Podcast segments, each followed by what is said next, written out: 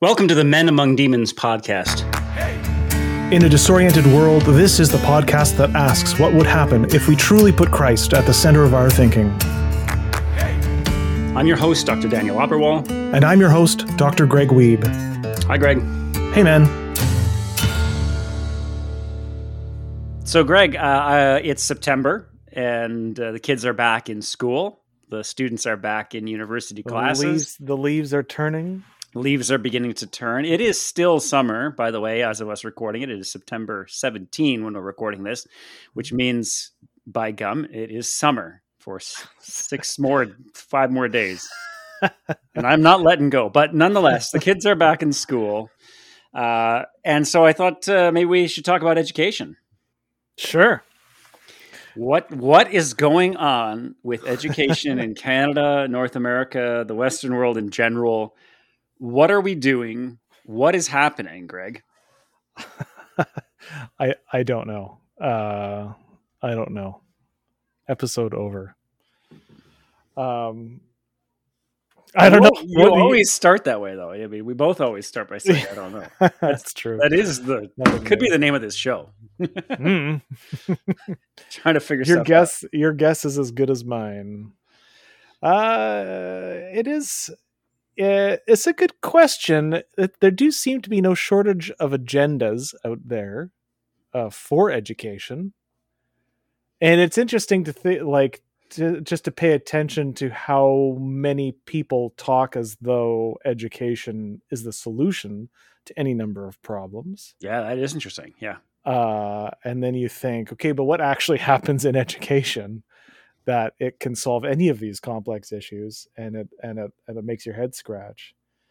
You know, I'm often with with our the elementary school nearby that our kids go to, uh, like you know, we wonder about what is going on at that school and and what exactly happened when the the most recent principal came came in and like where things are going i don't know that's yeah i don't know what's what- yeah go ahead What do you think is? Um, you said there are problems that are trying to be solved, which seems definitely correct to me. What What would be an example of something like that? A problem that we seem to be trying to solve through education. oh i don't know pick your take your pick um climate change or um or racism equity equity issues Mhm. uh you know any any social ill uh what? Uh drugs or stigmas? Stigmas the uh yeah big problem today? Mhm. uh you know what what what isn't what isn't looked to what you know what at what point do you not look to education to to solve these? I mean right the the, the children as children as as the future are, are very much a target right now. I guess i'm sort of thinking you're talking education in general i'm i'm sort of ho- homing in on uh, on the education of young people. But uh yeah it's like looking looking to looking to children to raise uh to raise the next generation who can finally do it right and and and solve all the problems of our of the previous generations and so forth.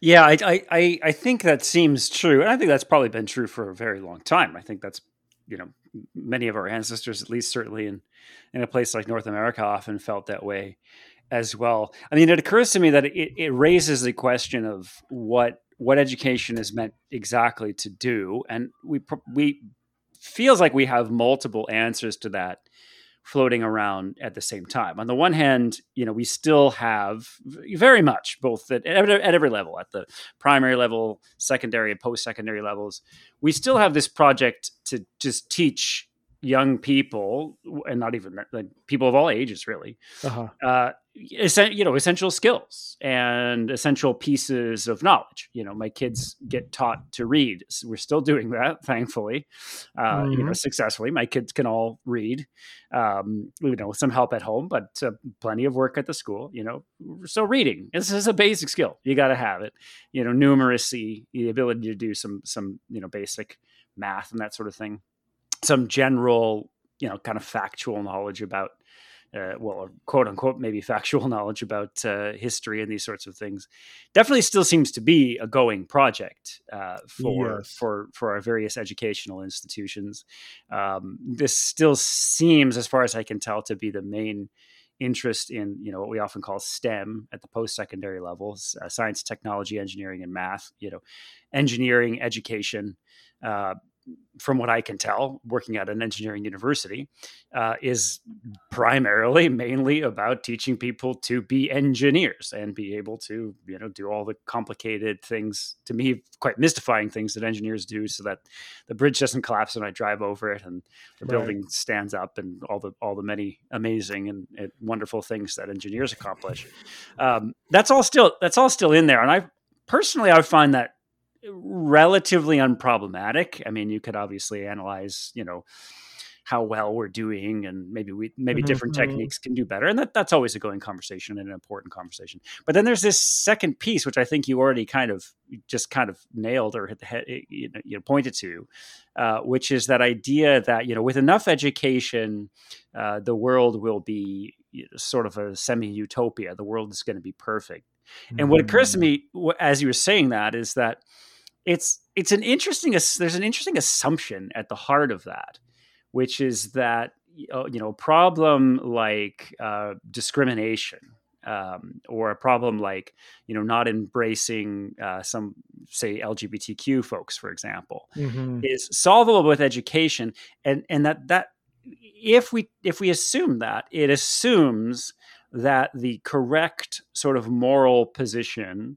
or ethical position on those issues is completely self-evident and that the only reason a person might um, you know object or or not follow the intended line uh, is that they they simply don't understand so what we need to do is mm-hmm. help them to understand um, and that occurs to me to be perhaps a, at times true and at other times um, maybe not. I mean, what if a what if a person with a really good, solid understanding of you know the racial past of North America, um, nonetheless disagrees with um, you know certain aspects of modern social movements on, on, something like that. Or I mean, maybe climate change is a little is a little less um, hot button or a little less you know emotionally charged. So it's maybe right. a better example to work with what if someone and i'm not saying i am this person necessarily at all but you know what if someone knows the climate science extremely well and really has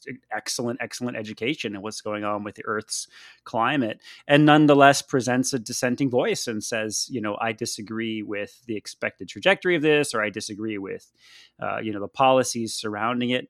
It seems to me that a lot of these issues that's very very possible which means that you can't you you wouldn't be able to educate your way out of it, not in the right. true sense of education. You have to start kind of indoctrinating if you're going to force right. people to think a certain way, um, unless unless it's true that it is so absolutely self evident.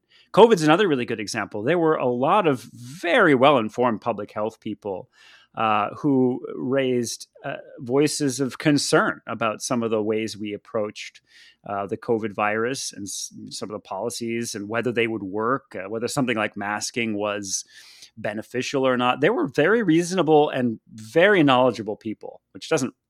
I, I hope I'm a reasonable person, but I, I don't have public health knowledge. Uh, so I, I'm not one of them. But there were people who do, who were able to who did come out and say you know hold on i disagree with the consensus which means you can't just educate your way out of that right? It seems right. to me. No that's right. Yeah and there's already like now only a few minutes in there's already quite a few layers uh that that we're ta- that we're talking about that that one that you could peel back. Like like what what all is all you know going on even in this in this conversation alone? Like there's like there's things um there's this aspect of like things that you should know. Or how like how, i don't know i don't know quite how how how best to talk about this. Um like what maybe maybe we should indulge my desire to be a bit systematic um and um and sort of try to say at base like what is education for yeah That's, I mean, maybe you can't point. quite maybe you can't quite ask that because you already have to ask like education for what? Education to do what? Right? But what's what is what is what is education for at base? Why do, why do we feel compelled to send our kids to school? Schools didn't always exist the way they do now. Um, but we but we think it does something.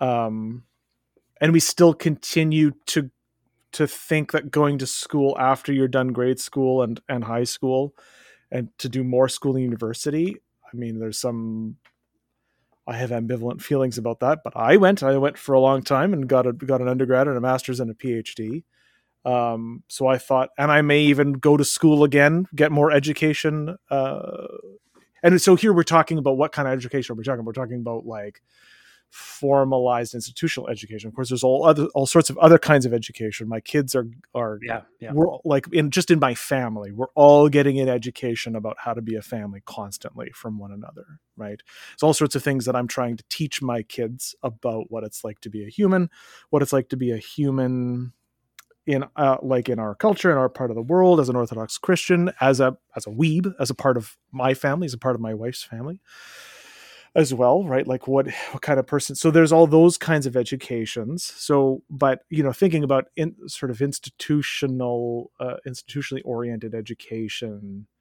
like what's it for? You know one of the, one of the things it's for that it was worth naming just to put set it aside that that covid since you brought up covid already uh uh, which is probably coming back, right? I mean, that's that's now we're all supposed to be masked up again or something. Uh, anyways, I sh- I probably shouldn't. We probably did an episode on COVID. No. I know. Probably shouldn't jinx it by saying, but anyways. um one of the things that became very clear when when all the kids were sent home was was how much uh especially the lower in, at the the lower the level was the more essentially uh babysitting and daycare was a function of education right that is part of it uh, for the young young kids it's like a it's like um it's just a it's a graded scale or it's a it, it's a spectrum and the younger the kids are the more e- their education has to do with keeping them occupied constructively so that mom and dad in this culture in this society can go to work because Yeah. mom and dad typically both need to work that's certainly the case in our in our household uh, to make things float and so we need we need the assistance of our of our educators quote unquote educators uh, to to just make sure that our kids are safe at the end of the day. Yeah. As they get older, we you know it's where I'm less and less concerned about them just making it through the day and not killing themselves or harming themselves or poisoning, poisoning themselves or whatever. And the more and more I'm concerned about, okay, like you should you should know some things.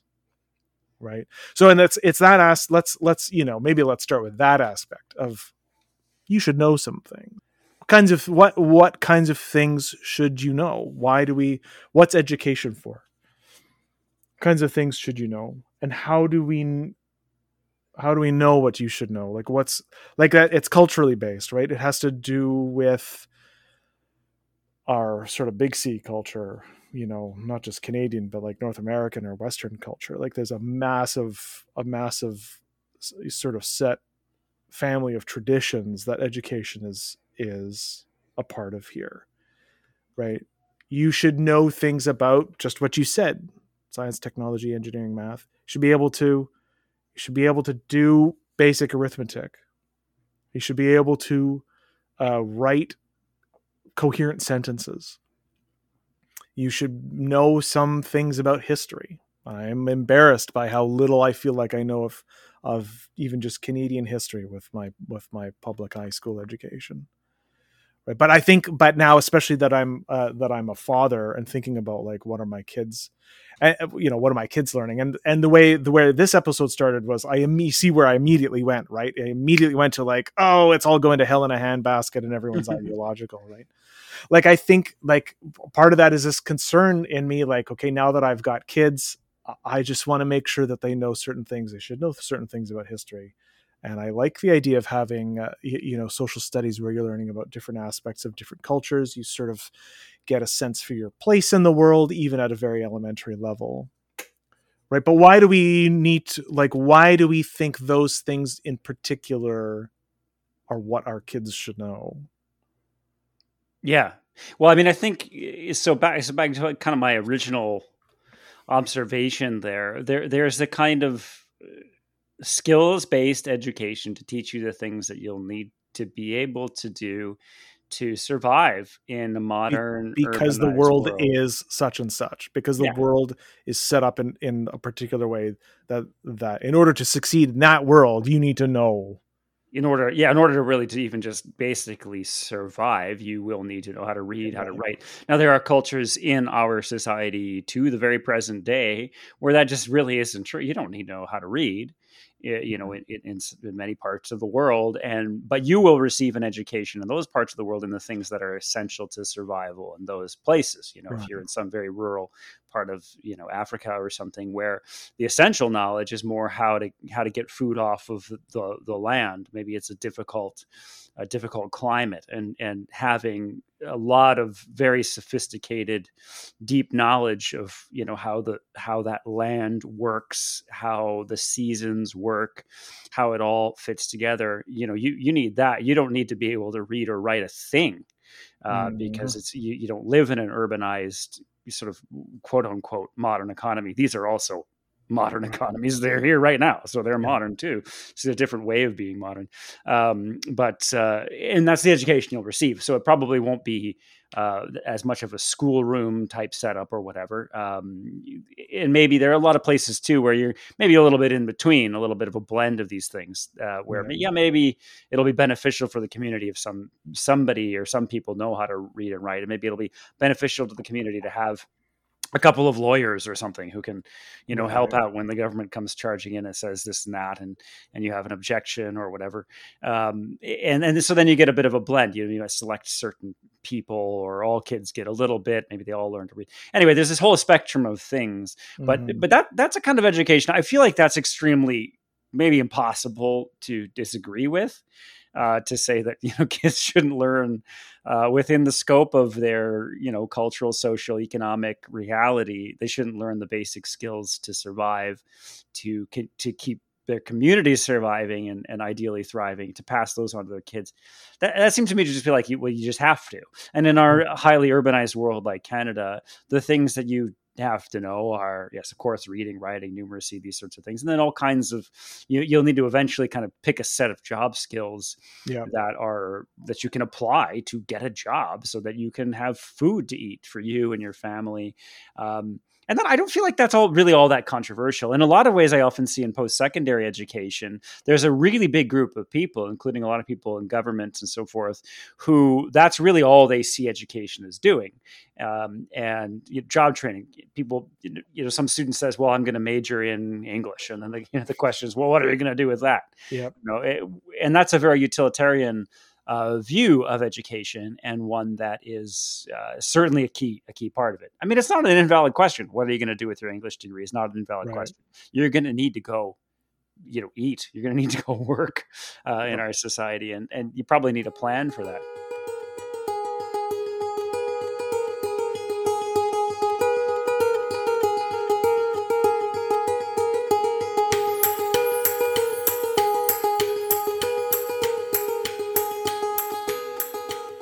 Then there's this humanities people like us often get very concerned about that.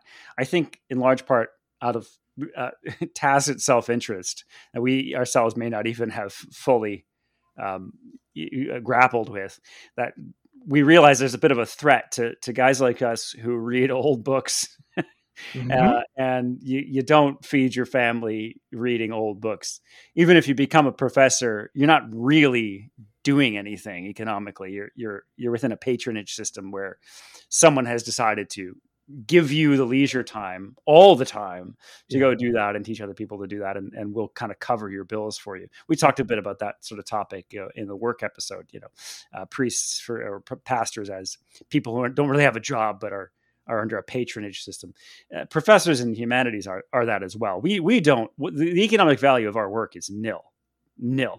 Um, but there are people around who think it matters enough to say, "Hey, well, I'll cover, I'll cover your bills for you. I'll cut you a check. I'll give Yep. you a salary, even though what you do on the free market is zero, worth zero dollars. I'll, you know, I'll, I'll cover you. But so what that all vectors into then to me is is another piece, and it's something that I do think I think basically everyone does feel like is important, which is eh, what I might describe as moral education.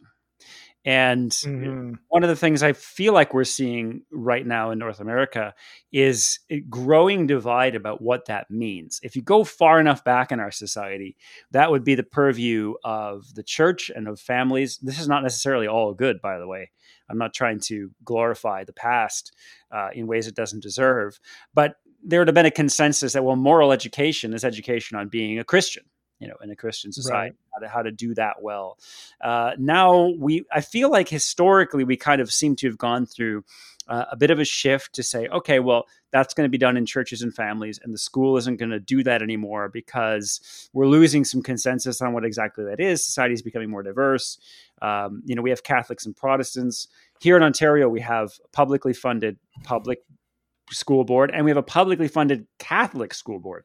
And that was a solution from the past you know, many many many decades ago to try to say well okay we don't have consensus on how to do moral education between protestants and catholics and we've got a lot of both of these groups. We've got a lot of these people.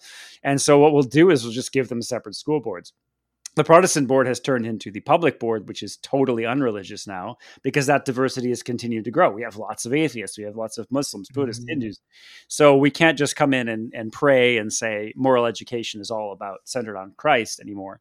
The Catholic board itself is undergoing a lot of changes where people of any faith at all are wanting to go to the Catholic board because that's the board where you can still talk about God and say that that matters.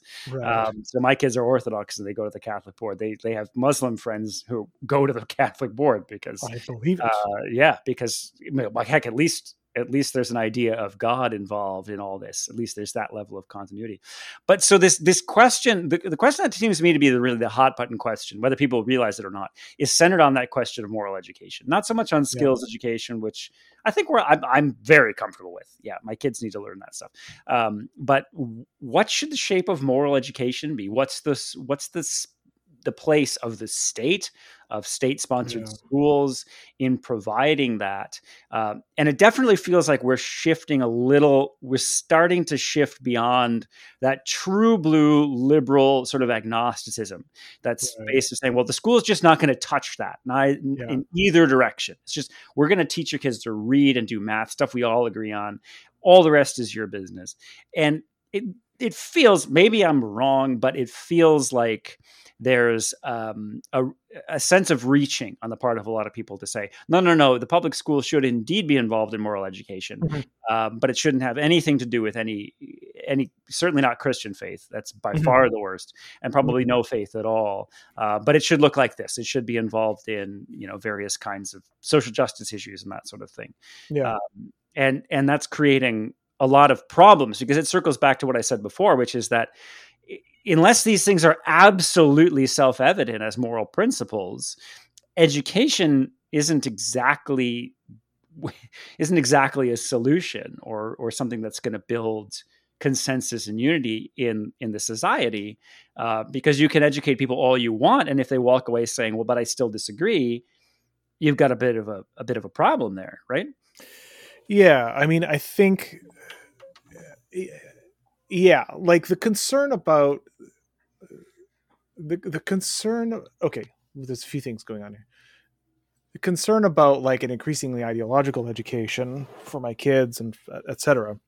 is exactly the concern that certain certain moral ideological moral education is displacing sort of the fu- the fundamental skill based education that I think that they should have. Now, uh, what I what my suspicion is is that we are moving what what feels like a new a new time and that we're losing we're losing a certain vision of of education that has I think a lot to recommend for it.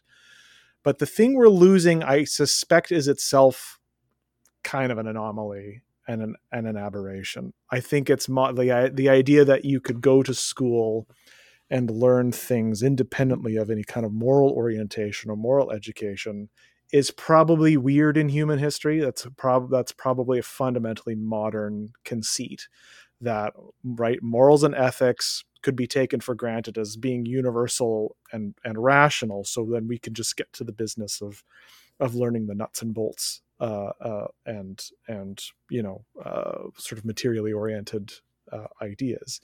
Well it's it seems like um that worked as long as you could assume that everyone more or less believed the same thing even whether you're christian or or even even sort of ra- rationalists who had a similar like moral outlook of similar sense similar similar sense of what constituted morality which is the modern that's the feature a feature of, of of modern philosophy right? Is that it's kant i think right? Like right. Kantian ethics is is self yeah. is self-evident self-evident discernible by all people all it, it just happens to look exactly like prussian lutheranism. Right right. Which is which is such a beautiful point made by Alasdair MacIntyre. Like it just happens to look like just, yeah that just happens to be the obvious and Shocking. any person who sits and thinks about it will come up with all the same morals as Kant uh, and then they perfectly match the culture and tradition that he lives in. Um, like the thing and and the real the, the, real key thing uh, uh to to learn from Mac from Alasdair MacIntyre on on this like orientation to to modernity. Um, his his classic text after virtue, well worth a listen, uh, well worth a read. As you can listen to it, I listened to it a couple of times in the last uh, in the last couple of years on on uh, as an audiobook. Really, man, what a good text! And but one of the key one of the key things is is is that one of the key points that he makes is that every every morality is functional. Every morality is about function. It's about uh, every morality is a kind of statement by people within a given tradition about how to succeed at life. It includes within it, any morality includes within it some sense of orientation to what success in life is, what it constitutes, which is to say what humans are for, what people are for, and what this culture, what this culture is for in terms of getting humans to be who they truly ought to be. And and a sense like in terms of what we normally think of morals and ethics, uh, morals and ethics, how to get there. These are the things you need to do. These this is what you have to know how to do. This is what you need to know in order to fulfill your your role as a human being. That's all that's all ethics, whether it's like do your homework, eat your peas, don't have sex before marriage. All of that stuff are all are all uh, moral uh, um, dictums for a particular culture, given its sense of what humans are for, um, sort of cosmically.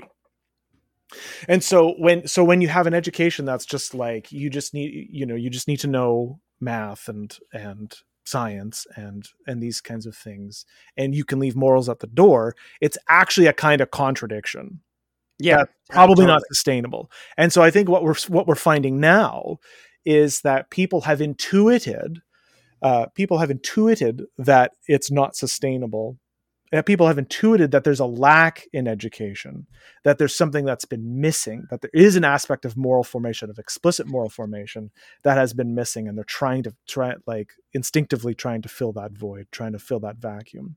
But what they fill it with is whatever they whatever gods they happen to serve, right? Are the are the the morals and functionalities and ethics of whatever gods they happen to serve. And right now, people are, I mean, people are always have always been serving all sorts of gods right? And so that's what you're seeing. Like right you know, you're seeing um, uh, you know the the the the rush of morals to you know filling the vacuum uh, in the absence of of being ordered around anything uh, in particular in common. So so education then tells us something about what we worship our gods who they are. Oh yeah. Oh yeah i think so.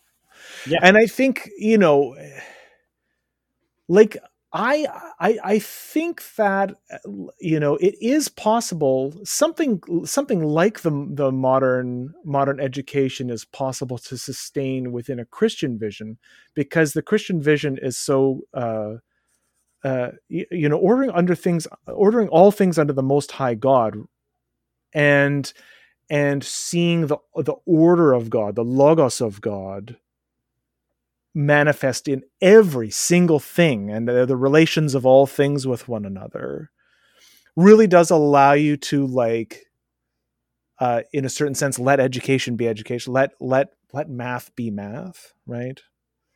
Whatever whatever that means. Uh, let science let science be science. Let um, you know you have you have problems.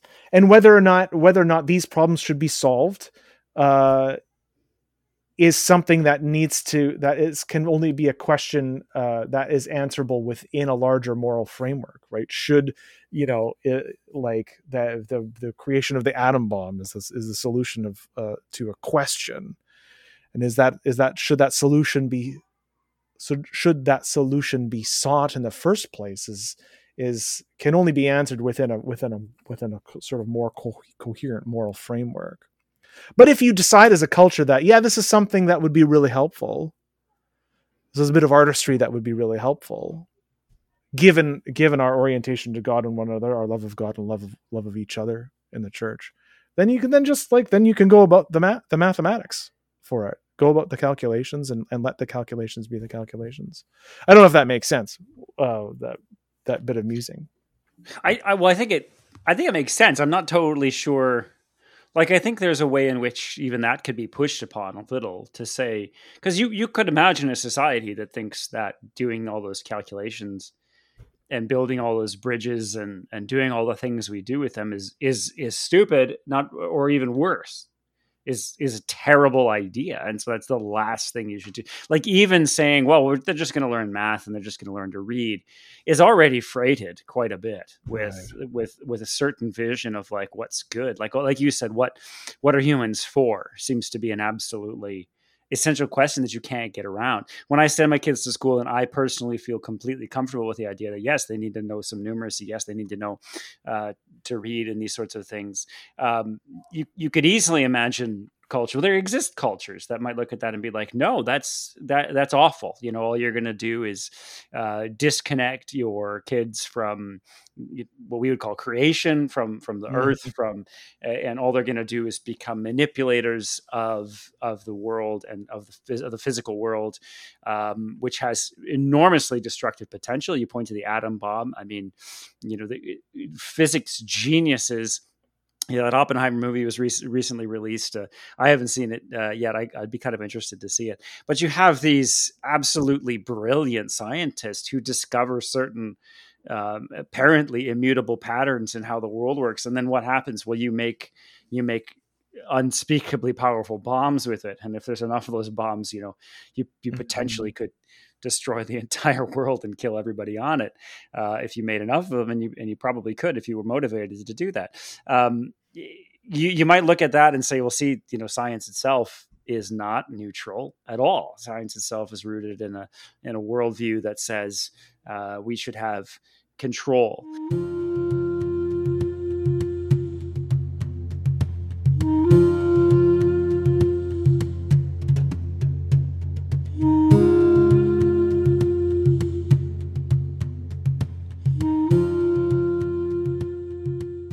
You know you might fire back and say just the knowledge itself maybe is sort of neutral but it's it's never just the knowledge itself. It's always the mm-hmm. knowledge.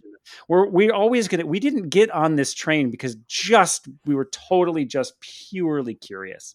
You might find some individuals for whom that's really really true but like by and large as a culture we got on this because we wanted to do things. We wanted to be able to circumnavigate the globe. We wanted to be able to build higher towers and buildings. We wanted to be able to build better weapons that could destroy our enemies.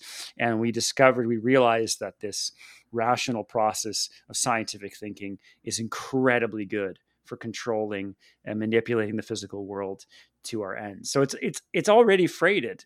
Mm, you know, I, I still think science is a great thing, and I think we're going to need a hell of a lot of it to solve this whole climate change thing that we were talking about uh, briefly before. Um, but uh, you know, I don't. I it could certainly could be challenged. I could be challenged in those assumptions. I don't think they're self evident. So there's there's moral calculus there for me. Yeah, no, I think that's I think that's exactly right. Well, the the thing I can't uh, the thing I keep coming back to. I've been thinking a lot about like, well, a lot. I've been thinking about Cain as the founder of as the founder of the first city. Yes, yes, Cain um, yeah, and that and that um, this this notion that Cain Cain founds the city. Cain's not only the founder of the first city, right after he murders his brother, first murderer. Uh, he not only founds a city, but also uh, is sort of the archetypal um, uh, inventor. Mm, mm-hmm. The, the the source of the source of human technology, the human source of technology, which of course is matched, uh, which is matched in heaven by the uh, by fallen angels, by fallen watchers. Um, so the the the myths of like the technology of uh, the insights of the gods being brought into humanity. I mean, this is this has has resonances mm-hmm. with Prometheus and and uh, right fire from the gods, a, a technique, technology from the gods on Earth, but he, but Cain's situation is exactly that. Um, is that he's shut off from he's cut off from the earth right? He can't he can't be a farmer. He can't feed himself. And so there's this there's this notion that that the city and technology are uh, supplementing or uh, overcoming the overcoming our uh, our cutoffness from from the earth. So all this is in the is sort of rattling around in the background, thinking like what we're talking about when we're talking about education is and numeracy, literacy, uh, and you said you could conceive of a you could conceive of a culture that's like, no, this thing, these kinds of things are al- are alienating, are mm-hmm. alienating from yourself.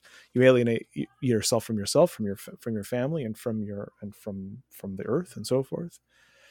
Is entirely conceivable. It's like my sense that I want my kids to know certain things. I cannot help but think that the success I want for them, and I think they need to know certain so these certain things in order to succeed. The thing I want them to succeed at is thriving in Cain City. Yeah, yeah, you're kind of accepting that to some degree. You know, right. you have to. We got to pay the priest a salary. I mean, otherwise, True. you can't. Right. So someone's got to thrive in Cain City well enough to to hand him a check, to hand him some cash, you know, yeah. uh, if nothing else. And all the other things, we have to have a building for the church. We got to pay taxes, you know, whether we like it or not. You could try to move out to the to the forest. Where are you going to do that? Well, you have to own some land or have somebody who does, and somebody's going to be somebody's going to pay taxes. Somebody must pay taxes. know the ways of the city of Cain to be able to, even if you wanted to be one of those people who lives out in the woods. Um, or, or a monk, right? Or a nun, right? You can get away, but you can only get away because I'm covering for you. Uh, you know, I'll give you the donations to pay the to to pay the property taxes. or Maybe they they have exemptions for those, but you know, you still have to obtain the property, and you still have to buy the goods that go to the to the monastery. And um, yeah, I mean, to this day, we have certain certain amounts of political and, and legal um, exemptions to try to help those people sort of do what they're doing right. as churches and as, as monasteries. But like so it's relying on the patronage of government. But still, somebody's got to cover for you, right? Like so, but you need you still need donations. Yeah, um, right. you still need. I mean, even on Mount Athos, like you need yeah. government money or you need private money, and that means somebody has to have gone and succeeded in the city of Cain for you to for you to survive. So I like I look at my kids and I think, well, you know, you're going to have to be those people. Maybe that's just because I'm one of those those people. Of course, if they became monks and nuns, I would be I would find that amazing and, and support that wholeheartedly. But um, assuming they don't, then then they can be the ones supporting it. Um, well, yeah, it, it also occurred to me as you were talking that part of what we've seen too, which is which is interesting with with secular education, is is perhaps the source of the birth of atheism. That notion that maybe we can create an education system that doesn't touch morality at all, um, and and the kind of learning that's allowed in that space once people start to say well that's all that's worth learning anyway begins to cut out any any space for reflection on theology reflection on what it is we're worshiping. And before too long people start turning around and pointing at us and saying you're all a bunch of idiots. You know all knowledge is just knowledge about the physical world. And anyone who doesn't think that is just is just radically stupid, uh, and all there ever is to do is build and thrive in the city of Cain. And there's there isn't anything else, you morons. You're just imagining it all. Um, it seems it seems to me that it comes from that move to first say, okay, okay, okay, let's just not talk about this. mm-hmm. uh, and that before long, you have people get who for whom that's they're just born in that system, and so not only mm-hmm. are they saying, well, we'll just talk about that at home, we'll just talk about that at church. They're starting to say that isn't worth talking about. Everything, yeah. everything I need is is divorced entirely from from that whole discourse. Uh, and so it becomes does it inevitably become an atheistic system if we try to not have you know moral education or theological education in our schools. Uh, I think maybe it does, but the the problem is, if you have an extremely diverse society like ours, what other choice do you have? Yeah, can I? It, it does not make sense in Canada. Um, well, at least I don't think it does, to try to force all the Muslim kids to learn Roman Catholic theology and become Roman Catholics. Right. I mean, it does. They, like there's always a temptation for someone like me to say, well, you know, if it was all Orthodox, then yes, let's make everybody That's right. the truth. But the problem is, if I'm on the losing end of that, that's right. Then all of a sudden, then it's then you're telling all you know my kids that they they all have to be Muslims or atheists. That's right. And the atheist part is kind of is what we're seeing a lot of in Canada. Um, right. And all of a sudden, I'm on the short end of the stick, and I'm like, whoa, whoa, whoa, no, no, no, let's go back to when I could just do what I wanted and you could do what you wanted. Because at least then my kids could be. All of a sudden, I'm a good liberal. Yeah, isn't yeah. that interesting? Yeah. whoa, whoa, whoa, guys. Hold on. Why can't we just leave each other in peace? but, I, but I think, I mean, the way our society is constructed, I feel like I, I guess I am in a lot of ways a traditional liberal for that reason. It's like I don't mm-hmm. think I don't think we possibly can, and I'm not sure I would want us to pursue a world where you have to be orthodox, an orthodox Christian. Like I think it's true, but I know enough about history to know that those worlds come with myriad problems of their own, tremendous problems of, mm-hmm. of uh, you know corruption, and the church becoming far too cozy with the state and having far too much power for its own good, and it, it can be a really bad, bad scene uh, when when you get there, which is why people you know have risen up historically and sort of rejected that. They've seen the damage it can do. Um, so I don't know. I don't know. I don't know what we should be aiming for, but I guess at this at this point in time, when it comes to something like education, I, I suppose I am pretty pretty well a liberal. Uh, we should try to leave as much of that out of it uh, as we can, or, or, at least give people choices. You know, to go to the Catholic school or or a private school or the public school, but wherever they want to divide yeah. themselves and their children. Solve it with the market. sort of solve it with the market, exactly. But but you can't escape all of those things having moral freight yeah uh, which lends it lends some credence to the notion that our public school system should be teaching kids to be decent people. How could i mean how could you argue with that? They're going to go to school and they're going to learn what they will learn something about how to be people how to treat others. If they went to school and Definitely. they were encouraged to bully each other right? Like um, that would be bad in my view. If they go to school and are discouraged from bullying each other and told that bullying is a bad thing, I'm like, yeah, well, that's we need to do that work. As someone who grew up like horrifically bullied and it screwed yeah. me up for my whole life, it still screws me up to this day.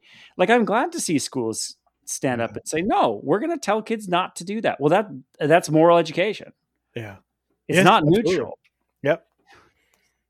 Yep. How can we escape it? So, it, you know, am I just being, am right. I just saying, well, there should be moral education. It should just be my version of it. It should be what I want it to be. Right. And, and, and the thing is, if you take the, if you take the functional defi- definition of all morality seriously, that, that means that it like, that even literacy and numeracy are moral education just right like the, yeah. the the the bomb doesn't get developed out of nowhere it comes out of a culture that valued that valued scientific progress extremely highly. That's not just curiosity. It's like it's curiosity about science is is a great end of uh, you know uh, end of end of humanity. So that's that was already it was already moral education. but with moral education, moral education for the modern man, and now we're now we're in a different kind of modernity, right? Where where where other things are other things are coming to the fore. So like you know, so it kind of just raises for me like what you're saying. What you're saying makes makes sense. It raises for me though this uh, a sort of a basic question of like, what do you I don't know, what do you think a curriculum should look like? well, that that's what I kind of wanted to ask for a second half because we're at about about time for our break. Um, but but I think well, I think that's exactly the question. What what should it look like? What should we do? We can't avoid moral education. I don't expect in a democratic society to get my way on everything. Uh, but what, yeah, what should an Orthodox Christian aim for um, in order, like, it, it, when involved in this world where where we see again because looking looking at some of what's happening in in in these pushes for for a more moral vision of education i wholeheartedly support a lot of it you know mm-hmm. racism is a scourge my mm-hmm. kids should be taught that it it's it's awful you know no one should be mm-hmm. treated that way when i was taught growing up um, about basically I was taught unequivocally that the civil rights leaders in the United States, because I'm American, I grew up in the United States. Yep. Civil rights leaders in the United States who stood up for, you know, stood against Jim Crow and discriminatory laws, they were right. Period. It's not like, oh, okay, you know, well, some reasonable people might might think. You know, if you went back to the late 60s, there were a lot of people who thought they were dead wrong and the system right. should stay the way it is. I was taught that no, they were right. And I agree. Yeah. so that's a piece of moral education that I agree yeah. with. But like we get into tricky situations as Christians when we look at what's happening and say, but I don't agree. I mean, especially if you have a bit of a sense of how complex this is as a social thing. The school is going to do some of that. They're going to maybe even do a lot of that. I'm going to like some of it. I'm going to like a lot of it. I'm going to have concerns about some other pieces of it. What exactly do I do to interact with a system like that, knowing that I can't just become a tyrannical king who controls everything and gets it all my way, right. which would hurt other people? That's yeah, maybe that's our question for our second half. Yeah, let's do it. All right, sounds good. I'll see you over there. Yep. And there goes the devil creeping in my life's design.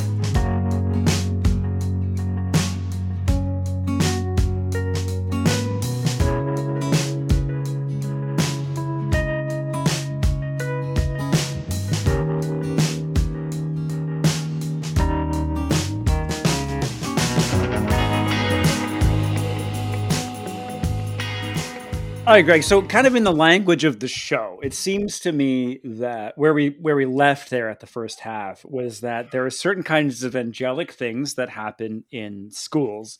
We parsed a little bit. We sort of started focusing more on the question of moral education, and I think it will be very, very difficult for any Christian, even today, to get around the fact that there there are angelic vectors in even the moral education from the public school system. There's things that we can wholeheartedly affirm.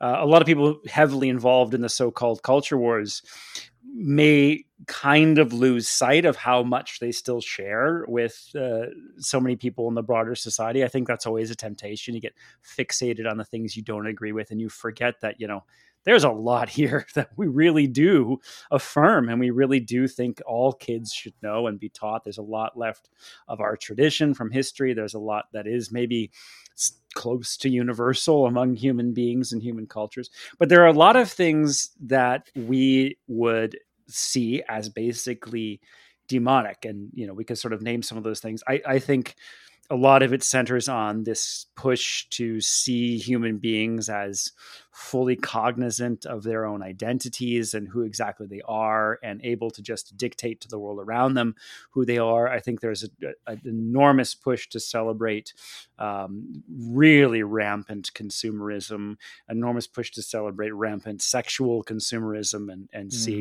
You know those kinds of sexual bodily pleasures and even the use of certain drugs as not just okay but really something to to be celebrated and um, promoted.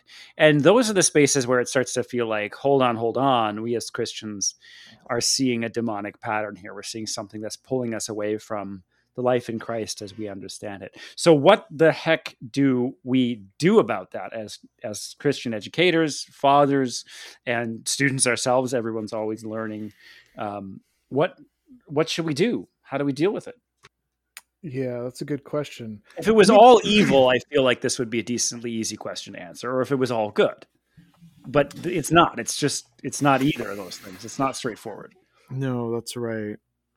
I mean, I think already already trying to approach um, education functionally is a start. Like like being forced to answer the question of what you th- what you think we're doing, I think is already is already important.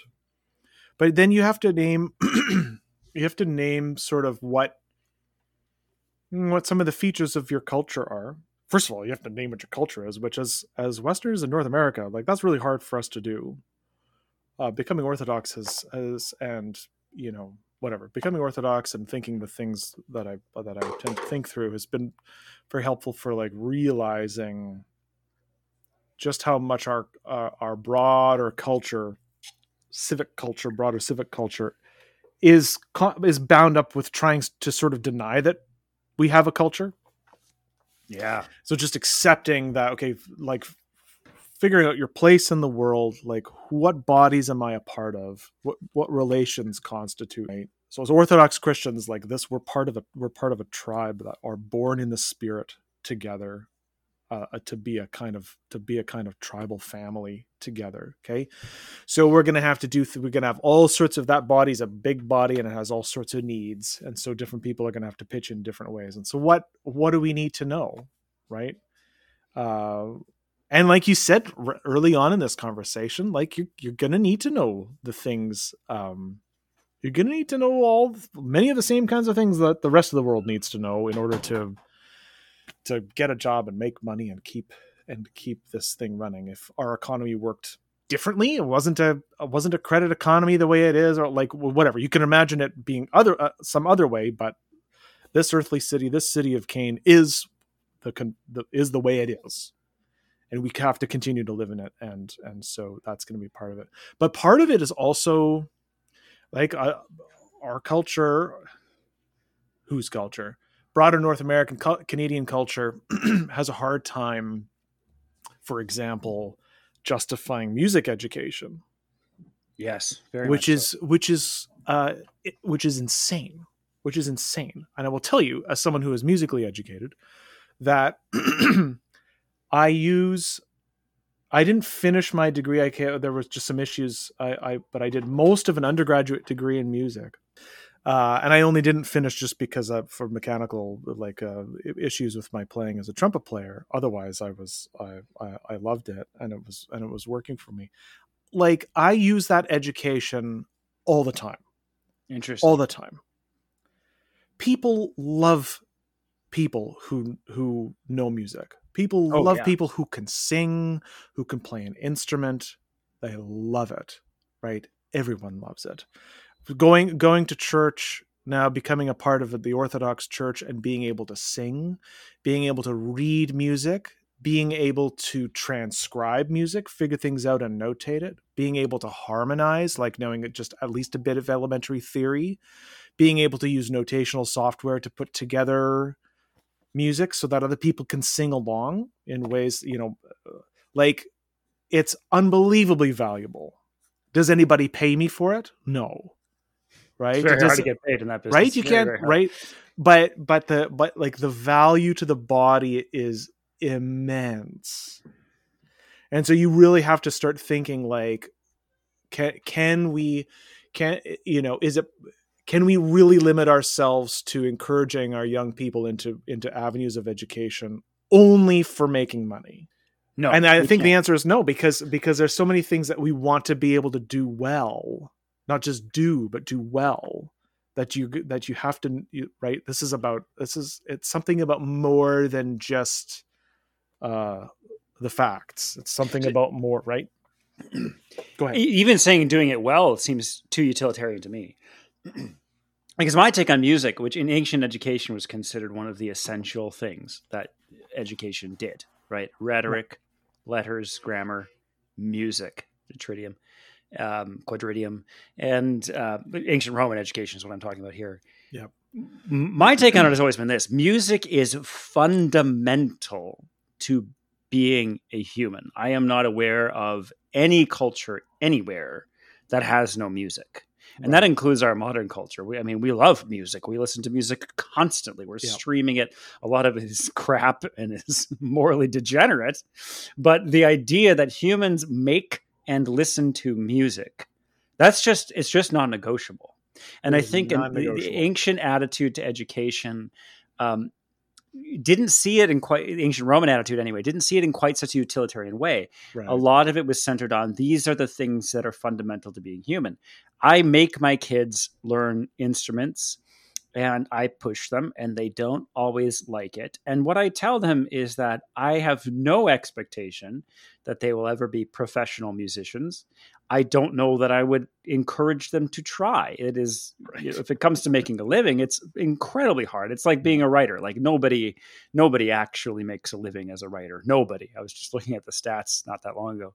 Um, I mean, and you can point to you know five people that we can yeah. think of who who make good money writing, and they're the five on the earth. So music is very very similar. Yes, some people I guess get so very, what, very Stephen successful. King and Danielle Steel and and, and J.K. Rowling, right? Like, yeah, you basically already named him, man. and uh, everybody else, it's a thing we do anyway because it's fundamental to human to humans that we tell stories and we express ourselves. And music is is the same sort of thing. It is it's just fundamental to being human and that's why it's important and that's what i tell my kids like you will not regret having some facility to pick up an instrument you may not be you, you, may not even be very good i'm not very good at a guitar but i can remember when my kids were little being able to pull that guitar out of the case and just strum some chords and sing baby beluga with them and the delight and the joy that that brought into our home. And now we play music together and it's not baby beluga anymore but um, are we good like enough to be commercial? No.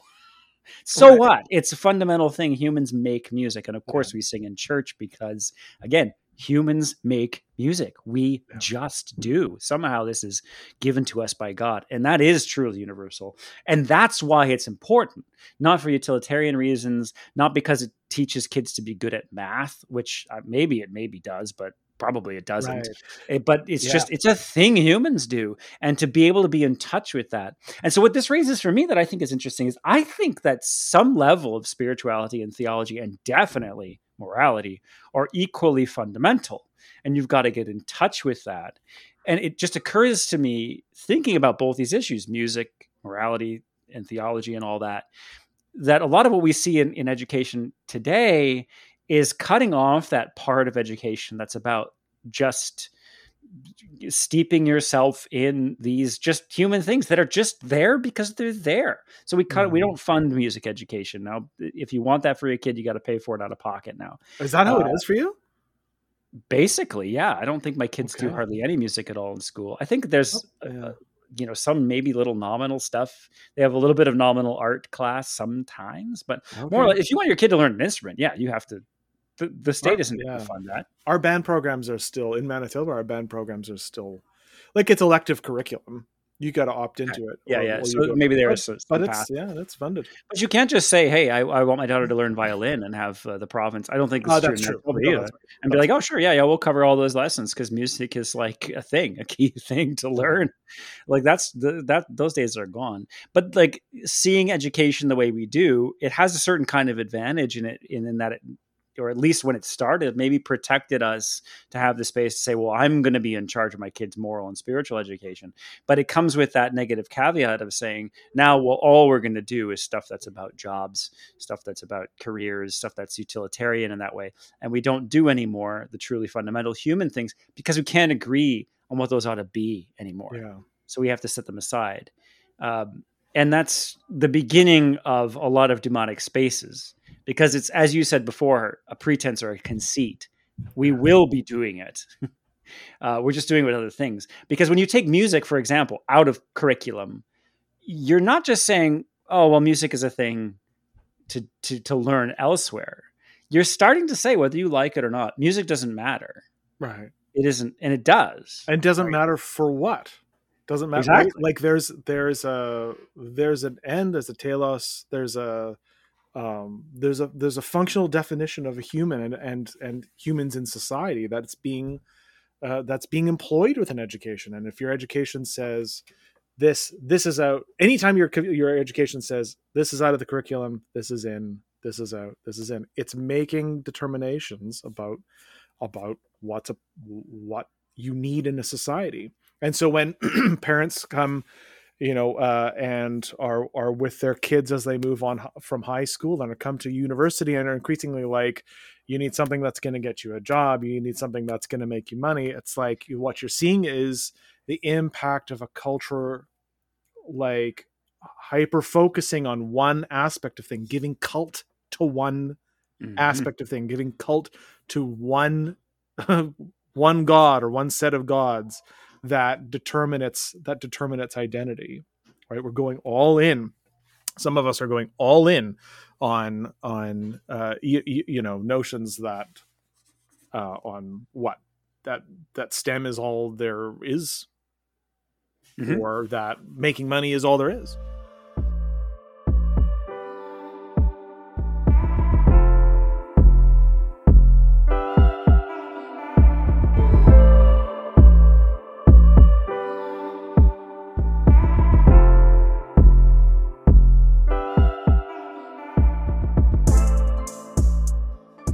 Yeah, well, and this raises another question I've got here, which is that should kids know about that, and and how? Uh, as a parent, uh, I am know about what should kids know about what that cult, the cult that you're describing. Should they know about this culture and how it works and what it values? And if so, because yeah, so so to to background that just a little bit, I am very concerned about what happens in public schools. I'm very concerned about exposure, my kids getting exposed to things that I think are deeply problematic and shaped in ways that I think are deeply problematic. I'm probably equally concerned with the idea of completely sheltering them from all of that and disconnecting them from the culture and putting them in a bubble where they you know don't even know what the hell is going on right um, because it just seems to me that we can't possibly bring the light of Christ and the gospel to a culture of which we have no knowledge or understanding. So a lot of me, you know, I think about, I, I come from a Reformed Christian background. I was never really a practicing Reformed Christian myself. But in the Reformed church within North America, one of the very big splits, at least in the US, where I'm most familiar, is between the Reformed Church of America and the Christian Reformed Church. And one of the key causes of that split was the question of whether kids should go to public schools or Uh-huh. whether the church should have its own schools. The CRC Yeah. Christian Reformed Church said strongly, no, no, we need to have our own schools. yeah And the Reformed Church of America felt that no, kids precisely need to be in public schools. uh-huh. At least this is my understanding of it. And some historian who knows better might correct me, but uh, they precisely need to be there because how else are we going to know what the hell's going on? How else are they going to figure out how to bring the light of the gospel and these angelic forces into a world of cult, uh, you know, demonic cult? So, in a sense, maybe school is exactly where they need to be. Maybe they exactly need to be exposed to all these things and learn firsthand where they go, what they result in. I mean, a big part of me sees a huge amount of value in sending your kids to schools that are inculcating even, you know, pretty awful stuff. But there's enormous risk. What if they get sucked in? You know, How, Mhm. what do we do about that as Christians? yeah yeah you know this is making me think of uh i got a i got a colleague uh friend at work who's in the reformed tradition and great guy and super helpful to have conversations with. He's always asking questions wondering what i think as an orthodox et cetera et cetera. And like so one of the, yeah one of his tropes is, is exactly this this this is a very much a reformed trope that essentially one way to put it would be like there should be christian versions of everything right? Christian version of of you know newspaper publishing a christian version of of school teaching a christian version of cobblering right? Like whatever it is that you think that that you should be that that there should be in a society if it's properly christian there there should be a, like a christian version of it that makes a, a distinctive christian difference. And there's always some like and i always struggle like wrestle with this because there's something about that that i think is correct in the sense that christ does uh, uh, you know as the as the lord of the cosmos um, and its author uh, makes a difference in any in every domain right? Is determinative is the wisdom and power of god for everything right and yet there's something like it's just like like that doesn't seem correct to me. That there's that that there should literally be a christian and i think it's because i think it's because it's not uh it's sort of not mystical enough or it's not sacramental mm, yeah, enough. yeah. Like that that that the true realization of christ and everything it doesn't make it an, like another another parallel right? The christian the, the christian formation of a society doesn't make it sort of a parallel society. It's like a it's like a, a fulfillment realization of the the society itself or something like that. So like it's it's not that you need to sort of necessarily need a parallel track of schools. I feel like that's that's to think of it too literally that's to think of the problem too literally. But like but it's a way it's a way of using it's a way of using schooling and education that that we're after. It's like what can we make of this? Now having said that i mean we uh, as as christians in our history uh you know there are always and we've talked about this on the show too like uh, there always comes a point at which you have to say no that's that's the table fellowship of demons and i cannot share. Yeah. Right? There will there can come a point with with anything right? Even conceivably education. And in fact yeah. i'm sure each of us know all sorts of people who are like can't orthodox christians who uh, cannot put their kids in public school yeah 100% 100% and that that decision and those decisions are complex but that's part of it I, I, think those people are not crazy. Uh, they're not crazy I, at all. That's not what we've decided to do, but it's not. That like is an intelligible decision. Self evidently nuts. Yeah, right. yeah, definitely, and, and, one that I respect and am am am uh, am attracted to in part. Yes, I agree. If I, I agree had, if I had the means, then then maybe that's maybe that's something we could explore. But at the same time, yeah, like having having our kids, having having and having ourselves in the mix. He's speaking even of myself as you know the kind of the kind of theological education I got as a graduate student in a secular university uh, I wouldn't trade it for anything. Yeah. What I what I learned about like because you just you know it, it's a it's simply a more hostile environment, and I know my proclivities are exactly to kind of hide behind a kind of fideism and just like well, uh, you know you, you know assume everything is self-explanatory once you once you believe in Jesus or something like that. But no like you got to be in an environment where you are where you have to you're forced to make arguments where people aren't just going to agree with you. Like there's something yes. truly valuable about being about being in the mix with them yeah and, and essential for yourself and for them both i mean it, what just comes to my mind is this you know uh, scriptural dictum to be in the world but not of it and that that right there just that little line is such an intricate balance to mm-hmm. think about what that means. Um, Because on the one hand, you have to be in the world, but yeah, you have to be not out of it. So mm-hmm. it's that's going to be an awfully narrow path. And it strikes me as you're talking that like my tendency is to agree with you that we don't need Christian versions of everything. I don't know that I would be convinced that we need Christian versions of the um, computer coding, you know, software coding programs at a Canadian college or um, uh, community college for for American listeners is what it effectively is. I, I don't know that I need to see a Christian version of that. If one of my right. kids decides that they're going to become a software engineer, I don't. I think they can just go to those programs. I think I'm, and that's partly just a pragmatic thing. I'm like, well, that's I mean, you'll you'll if you're learning the essential skills, you're learning essential skills.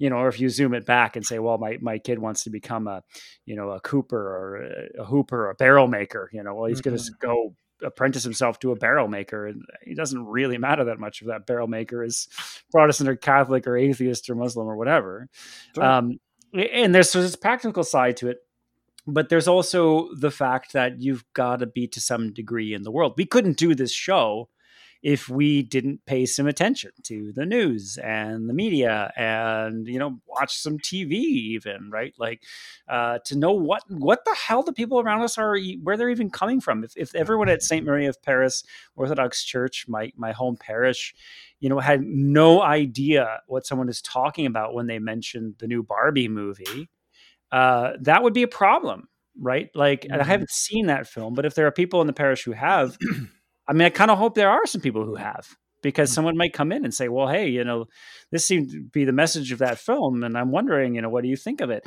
Well, we need to be able to say yeah. what we think of it uh, because they're going to come in. If we're going to spread the light of the gospel, we've got to be in the world in that way. We've got to know what is going on.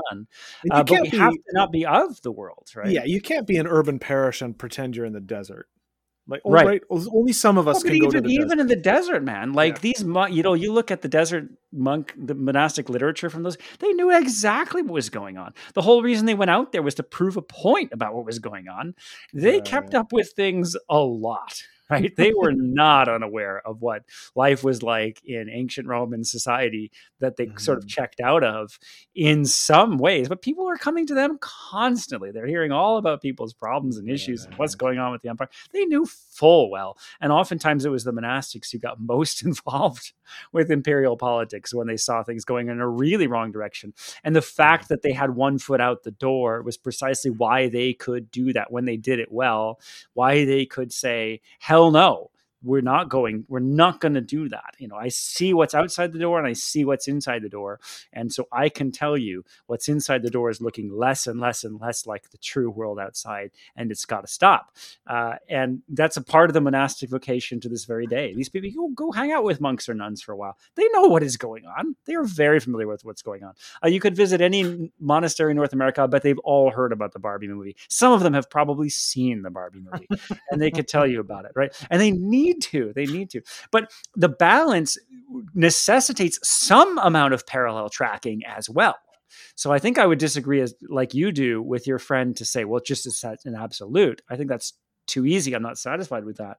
But there is some amount of parallel tracking. There are days my kids come home from school and I say, well, and they tell me what they've heard or whatever. And I say, well, that's not what we believe as Orthodox Christians, right? Uh, you know, or we'll talk we'll talk about same sex marriage or something like that, and, and I'll say what I usually will say to them is, well, people do that. Uh, you know, we need to treat them with respect and love and dignity. All these things that all human beings should have. We as Orthodox Christians don't do that. If you grow up and decide to get married, it would be to someone of the opposite sex. That's our way. That's our path. Yeah. That's how we do this.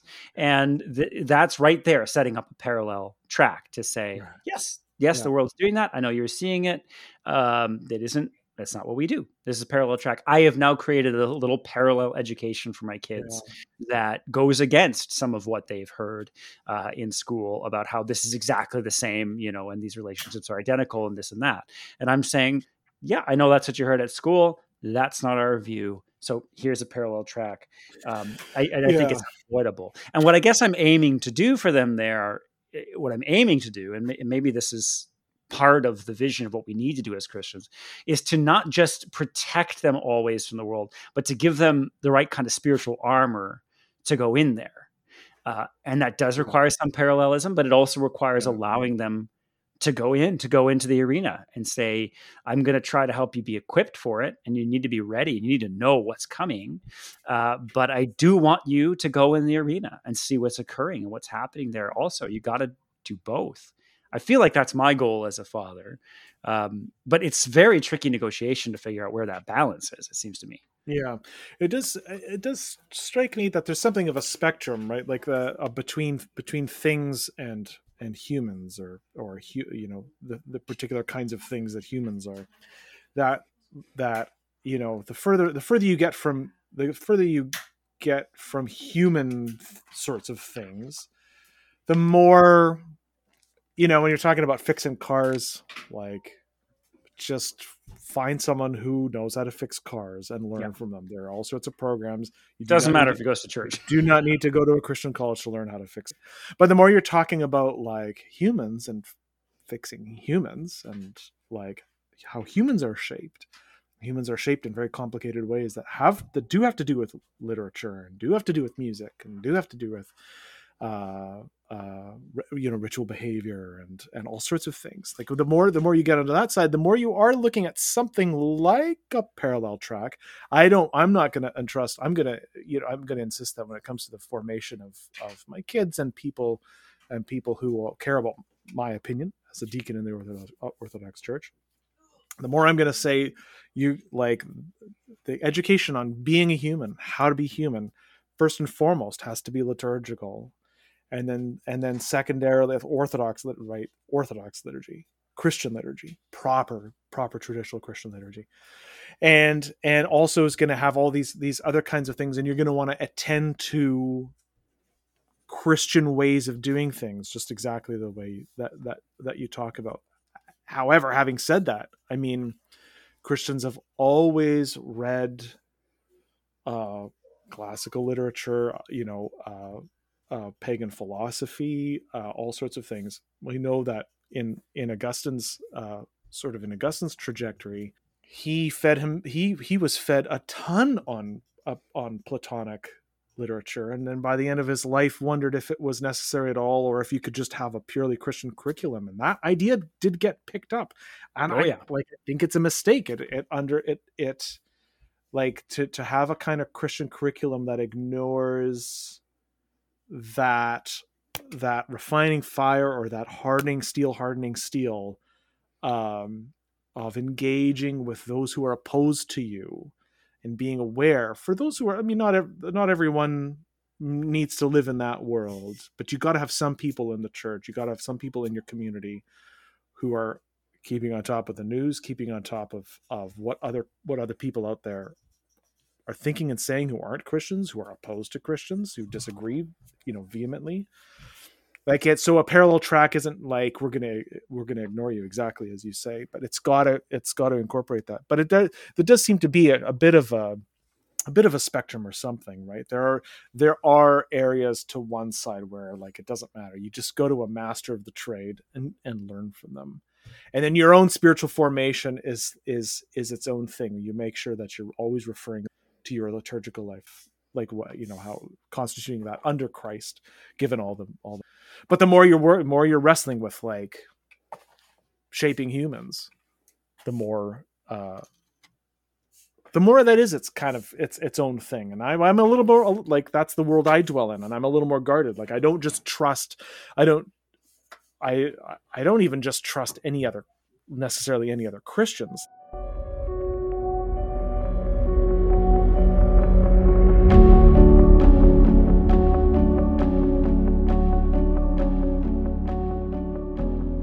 it's not just a a Christian, so you know, sociologically speaking, the broad umbrella of everyone who calls himself a Christian is like, nah, I, there are people and approaches that I trust when it comes to how to be a human. What kinds of things? How should you approach? How should you approach questions of like vocation? How should you approach questions of marriage? How should I how, how should I commend my my kids to be to to approach their you know looking for looking for partners and and that's you know Yeah, I mean, I think it's, it's it strikes me as you're talking because I've often told people, depending on who they are, to not read certain kinds of text. The one that always jumps to my mind, given my you know teaching and, and just my positionality, is is Evagrius, Evagrius of Pontus. oh interesting yeah yeah yeah and people will ask me about Evagrius, and sometimes, sometimes I will say to people, "Yeah, go ahead and read it." I mean, keep in mind that Evagrius has some substantial Origenistic, Gnostic types of tendencies.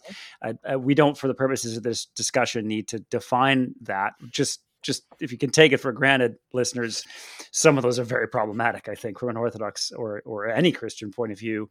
Um, there are other people who I tell don't read Evagrius Mhm. like just re- just read cassian instead or don't sometimes even don't even read monastic literature, depending mm-hmm. on your positionality. Some people can handle that. Some people, uh, you know, I can read of Evagrius and say, oh, right, okay, so I see here, you know, this gets this piece of Evagrius gets pulled into the tradition. It's it's good. It's great. You know, we can lean right into that, and then I can see, you know, because I have a lot of education and training, and just because I am who I am with my disposition and my intellect, such as it is, and all that, I can say, oh, anyway, well, here's the piece where it's like, no, no, no, Evagrius has got that wrong. Uh, uh, another person with less training and uh, less knowledge, and who's maybe just is just a different person from me, may really be just best served to absolutely void it. I think the church would be in bad shape if nobody could right. go read Evagrius, if yeah, nobody right. could go read, you know, Arius or whatever. Yeah. Um, someone's well, you, that. you want someone to know that. Someone must know that, but it's not everybody. Not everybody needs to know it. And for some people, the risk is tremendous. For some people, the risk is is nothing, and and they need yeah. to be our warriors on those intellectual fronts. So what what it, what it strikes me from what you're saying is that it means that education is we have to be cognizant of education being for the entire body of Christ as well. It's not just individual cells who all need to know all the same things or all need to have all the same education. The body of Christ has to have a certain level of awareness of Evagrius. The body of Christ needs to have a certain level of awareness right. of the Barbie movie, right? And it, it doesn't need to be everybody, but most people probably are best served to just not go see the Barbie movie. But we could send in some, you know, the vanguard, some warriors to go sit there, sit through the film, and uh, people if, if there are people that we can entrust to come back and say hey well you know there was this and that and uh, i think they've got a point and then there was this and that and holy smokes like no mm-hmm. way um, we need that as a body but we don't all need to do that and that's a that's a strikes me as a very different understanding of education yeah. compared to you know our society at large and even compared to probably a lot of christians and Christ, christian traditions in our society at large to say this is the business of the entire church yeah. of the body of christ and each individual plays a specific kind of role in that business of, yeah of learning of education. Well, it's kind of, I mean, it's kind of hierarchical, right? To say that some things are appropriate yeah, for some people, not, but not for others will like will very much rankle a lot of folks in our in our yeah that that itself is quite interesting and, and well worth yeah. well worth pondering. But it also struck me in what you were saying that the church is providing very much a parallel stream all the time just by being itself just by worshiping just by providing liturgy. That is that is a key parallel stream. And as a parent i look at my kids and i and I, you know i make them go to church. Uh-huh. um, and my my daughter seems to have really turned a corner now. She's almost she's about to turn thirteen, she's gonna be a teenager soon, with all the usual accoutrement of that. Um, but I've noticed with her that she wants to be there. There was a whole situation that came up with her softball team, and this is an educational situation um, where she was told she wanted to pitch, and she was told that pitching practices were going to be held on Sunday mornings. That was the only time the pitching coach could come in. I can't stand that. And she said, I didn't have to say a word. She uh-huh. said to her coach, I can't be there then. Yeah. I'm going to be in church. Yeah. She was disappointed. It hurt yeah. her feelings. She was crushed. Uh, as it actually played out, those practices never happened anyway. And she and I just practiced on our own. We created a parallel stream. I was like, yeah. okay, Patty, then you and I will go out. I can teach you to pitch. You know, I know the game well. Not every dad could do that, so that's that's yeah. that's big. You know, if I was a dad who didn't know the game, I wouldn't right. have been able to help her. But I said, we'll go out. We'll we'll pitch. We'll teach you to throw strikes. And she ended up being one of the one of the top three pitchers and one of the playoff starters for her team uh, because I was able to create a parallel stream for her, the Christian stream, which is to say a stream that doesn't meet on Sunday morning. right. But she she was she was quite crushed and understandably so. I said, This is so disappointing and this hurts and I get it. And I and I also told her it's gonna be hard for me not to get tears in my eyes. I'm so proud of you, honey, yeah. that you immediately said yeah. I won't be there then. Her coach had said something like, "Oh well, you know, pray in the car on the way to practice." And he's a good guy. I got nothing against the guy. nothing. totally decent guy. He just, doesn't, doesn't, he doesn't get, it. get, it. He just doesn't get just it. Doesn't like, it. yeah, and that's what I told Patty. He's like, yeah, he doesn't get it, and uh, he's not being a jerk. He just doesn't get it. And uh, she got it.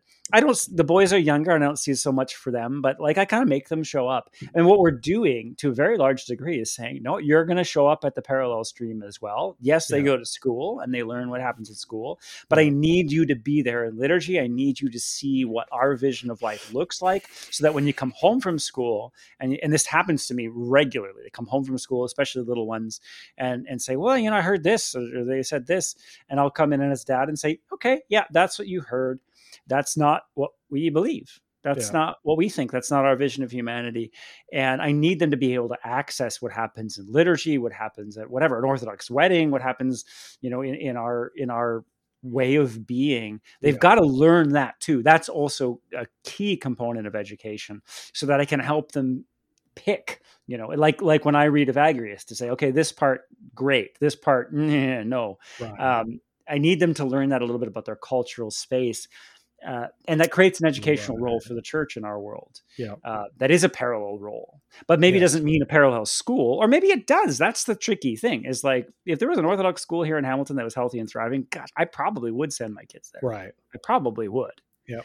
Um, because maybe I'd like a little more parallelism than I have. Yep. Um, And practically don't speaking, it is in fact both, right? You have you have Orthodox Christians who send their kids to public schools, lots and lots of us, right? That's one thing Orthodox Christians. There's you have Orthodox Christians. We've got some folks in the city who tried to get an Orthodox academy off the ground.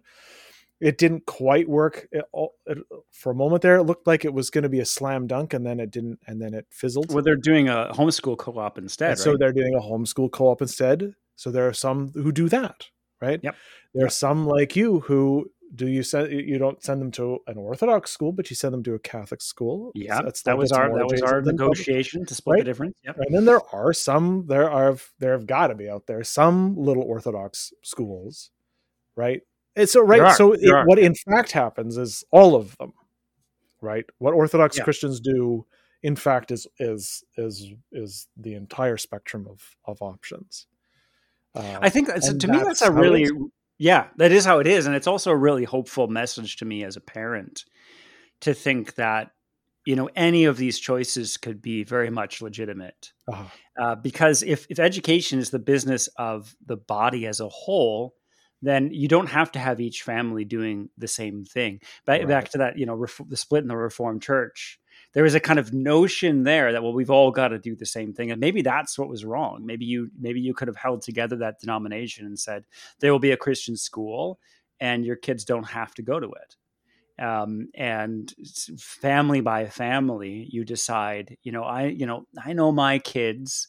And i think you know as a father i look at my kids and i think i kind of i think maybe i'm wrong i think they can kind of handle it i think they can be some of the folks in in the next generation of the church who've got their armor on and can who, who can go in there and and know what's going on and take some blows mm, and and pick themselves up. I think I think that's my kids, partly because I think it's me and they are my kids, and that's Mhm. important. Um, and I, but I, I think that without any prejudice whatsoever to someone who says no, you know, in our case as a family, right. they just need to go to the Orthodox school. They need to be homeschooled, get involved in that co-op. Yep. Um, like I think, I just think that's great too. Which is, I mean, that's uh, to me that's very hopeful. That's Yeah. actually really, really uplifting to think about. That these can all be totally valid and legitimate. And if we as a church taken together, but my Yeah. my kids will learn stuff from the kids who were homeschooled and in that co-op. Yeah. They will learn stuff that they didn't learn, and vice versa Yeah. those kids will know more about a lot of things in our tradition and our way of life and my kids will know what the hell's in the barbie movie that i keep picking on well Yeah. actually they haven't seen it but you know what i mean uh, well i guess i protected them from that one but right so they'll they'll be the kids who know oh you know over in the public schools this is what they're saying and that conversation if it's had in if, if it can happen in love with people who know both sides Yeah. um, can be really can be really beautiful you know Yeah. And the fact of the matter is like the thing that the thing that bonds all of us is something that we do together. That and that's liturgy. And that's something that that we are less we we ad, admit fewer options about right There Mhm. not a there isn't a home there isn't a homeschool style and a and a catholic style and a public style and a, an orthodox style right it's like the liturgy is one right? Yeah. such as such as we can such as we can achieve it. Such as god achieves it uh, in us and through us. Uh, and we gather together whether we're public schoolers or homeschoolers or or or catholic school board schoolers and and we're all getting together in the same place in front of the same altar in front of the same chalice eating from the same chalice the same body and blood of christ right? Um, and so there is that there you know there is that higher level of unity that that can can bond us all together. And orient all of like all of our different projects and we're all trying to do the best that we can and figure out what's best for our kids and ourselves and so forth education wise pedagogy wise and uh, and and that same thing that bonds us all together orients all of us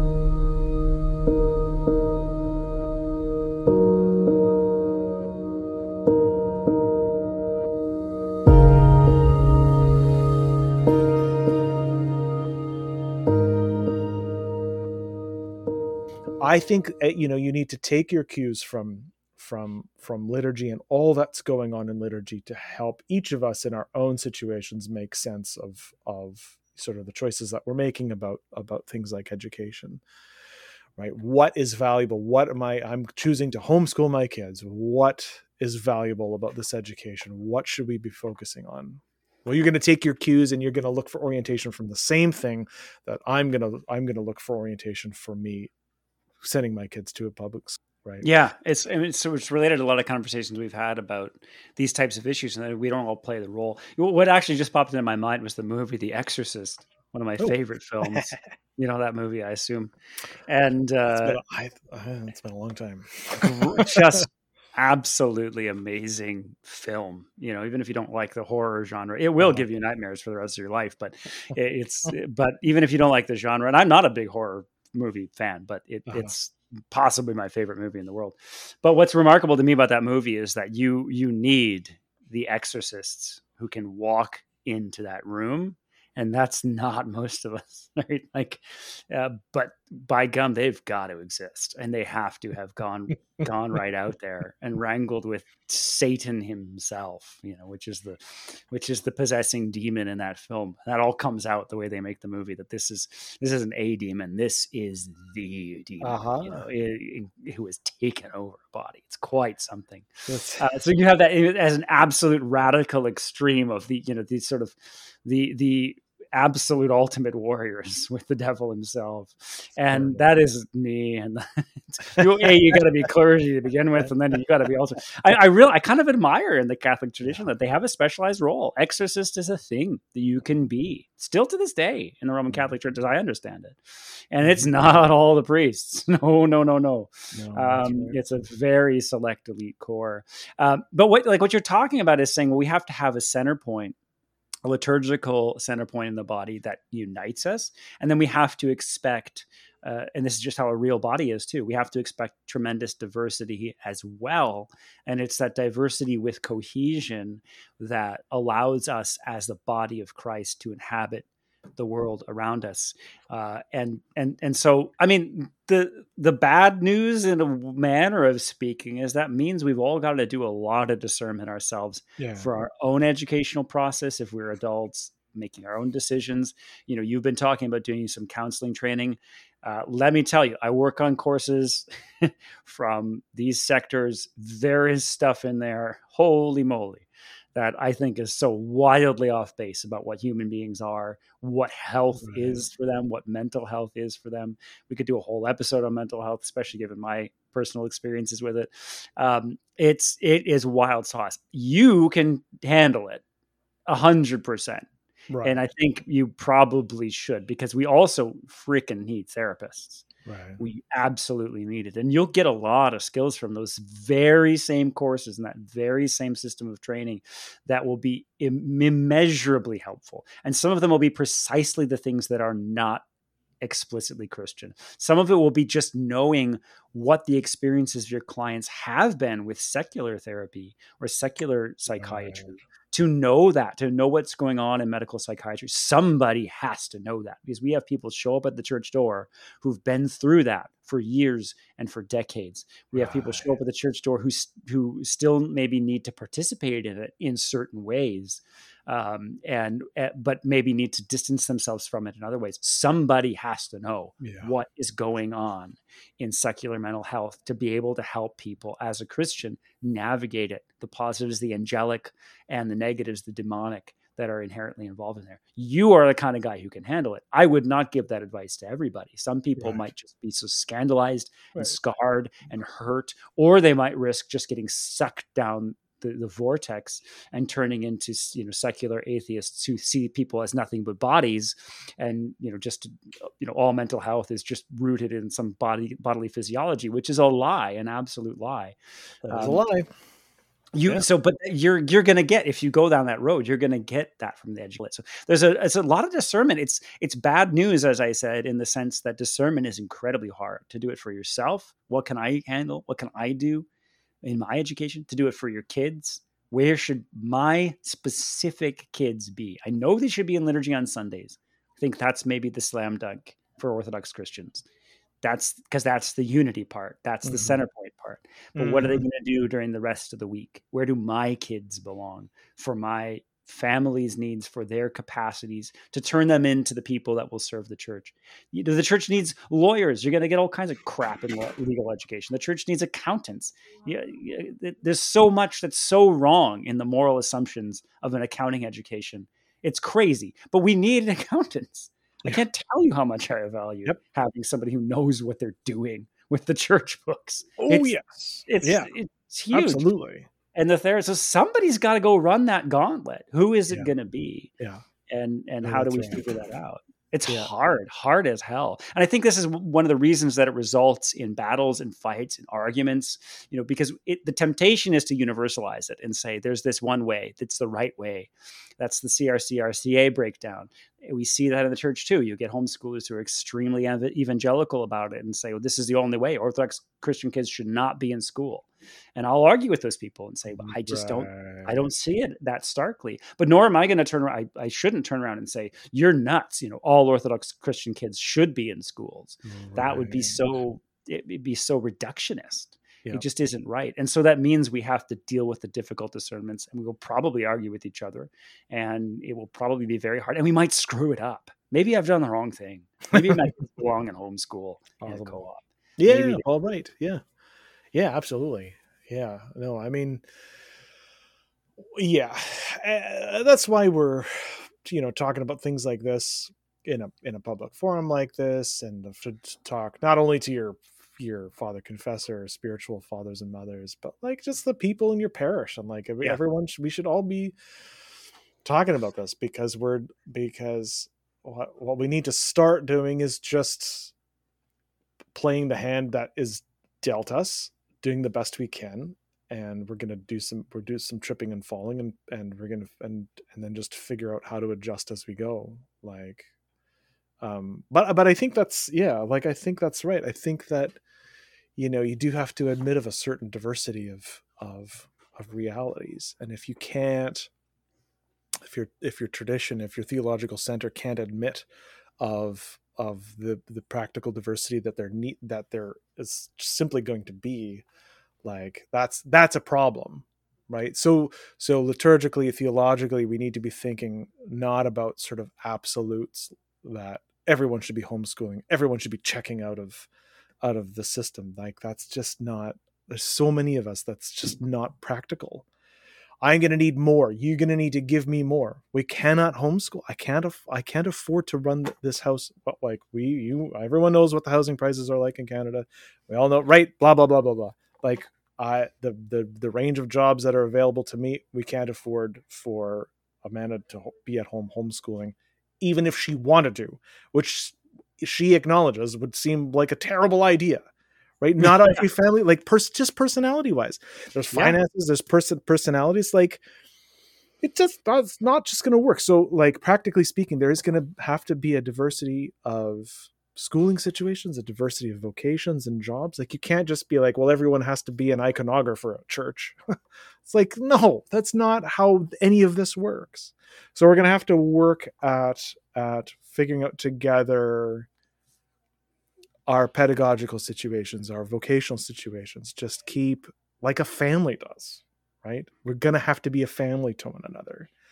you and I are going to keep keep talking and be and be families to one another, and we're going to you know hopefully reach a, a you know a few listeners uh, as well, and like we're going to try to help each other sort this out best we can and get some principles in line uh, that that that make it possible to to make some some decisions. You know, you can making the the decisions that are there before us to be made. Yeah, it's going to take a hell of a lot of prayer. Yeah, a lot of receiving the body and blood of Christ, and we will mess it up. Yep, we will. So we're going to need a lot of forgiveness. Yep, and we're going to need the capacity to pick up the pieces for our kids and patiently be there. You know, if and when they they they've heard a thing and imbibed a thing, and we think it's wrong. And you know, as they get older and they become teenagers into their early twenties, you know, I think about this. In you know, does the day come and they turn around and just call me a, a backwards bigot, and, right? Uh, disown me. Well, they might. They might. I mean, if I if I decide to let them put on the, the armor that they've got and go in there, they might do that. Yeah. And I've got to be ready for that too. And that that too is all part of education. How am I going to respond uh, if if the the fact that I've let them be exposed to certain things creates a, a serious challenge or a conundrum or a problem, uh, or they even begin to invest in a demonic cult, so to, to so to speak. Well, yeah. literally, it's not just yeah. so to speak, but uh, it. What am I going to do? That's part of my job as a father, thinking about my kids' education. It's it reminds me of painting houses. You know, I I often say to people as a as a former professional house painter, house paint it's not that house painters don't screw things up every day. Oh we do. It's we know how to fix it you know? Right. In ways that you probably don't right? When you come when you bump the ceiling and now you've got blue paint on the freaking ceiling. Like you're like oh no i can't uh, what am i going to do? I would just be like oh yeah that's i've done that a million times. I just know what to do now. That's, a, that's all. It's not different. I'm not perfect. Right. um, it's but it's like it's a hopeful, it's a beautiful thing to think about. It's yeah. uh, it gives me a lot of a lot of hope that if we keep that center point there and we always keep one thing I reflect on a lot in life, and one thing I say to people a lot in life is that you know the promise of Christ isn't that we're not going to stray; it's that there's nowhere that we can ever get to where there isn't a road back to Him. There's nowhere you can go, however long, however far, where there isn't a pathway back as a prodigal back home to the Father's house where God will run to us, arms open.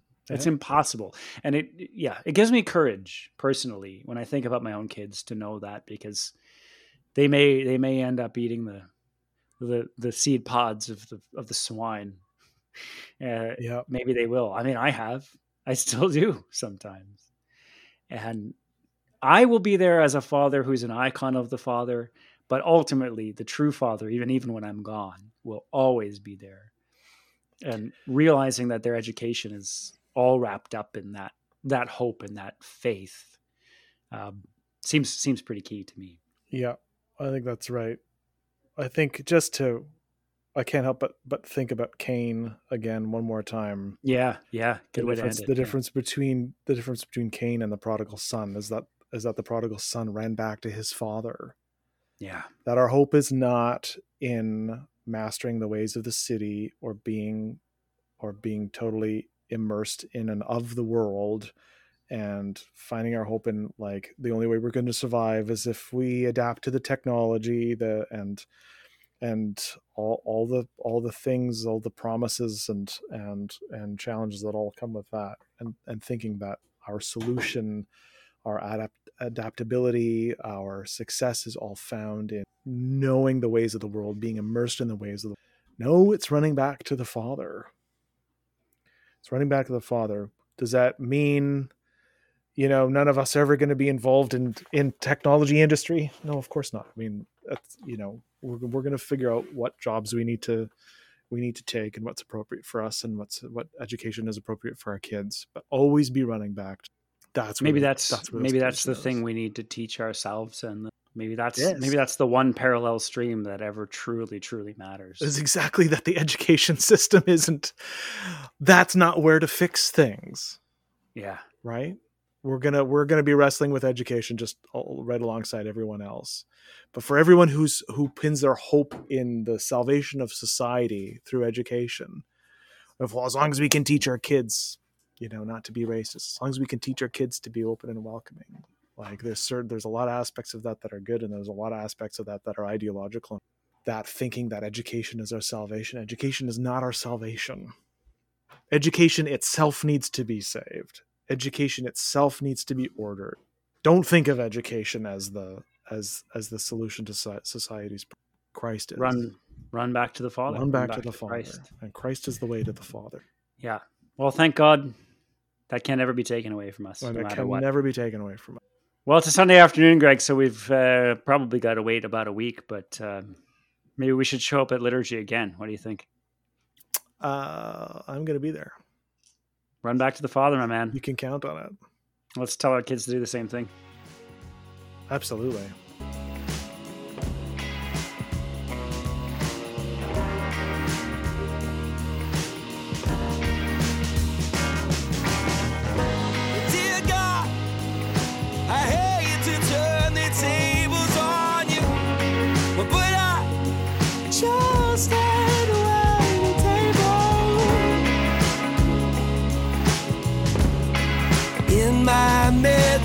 Now. I need more money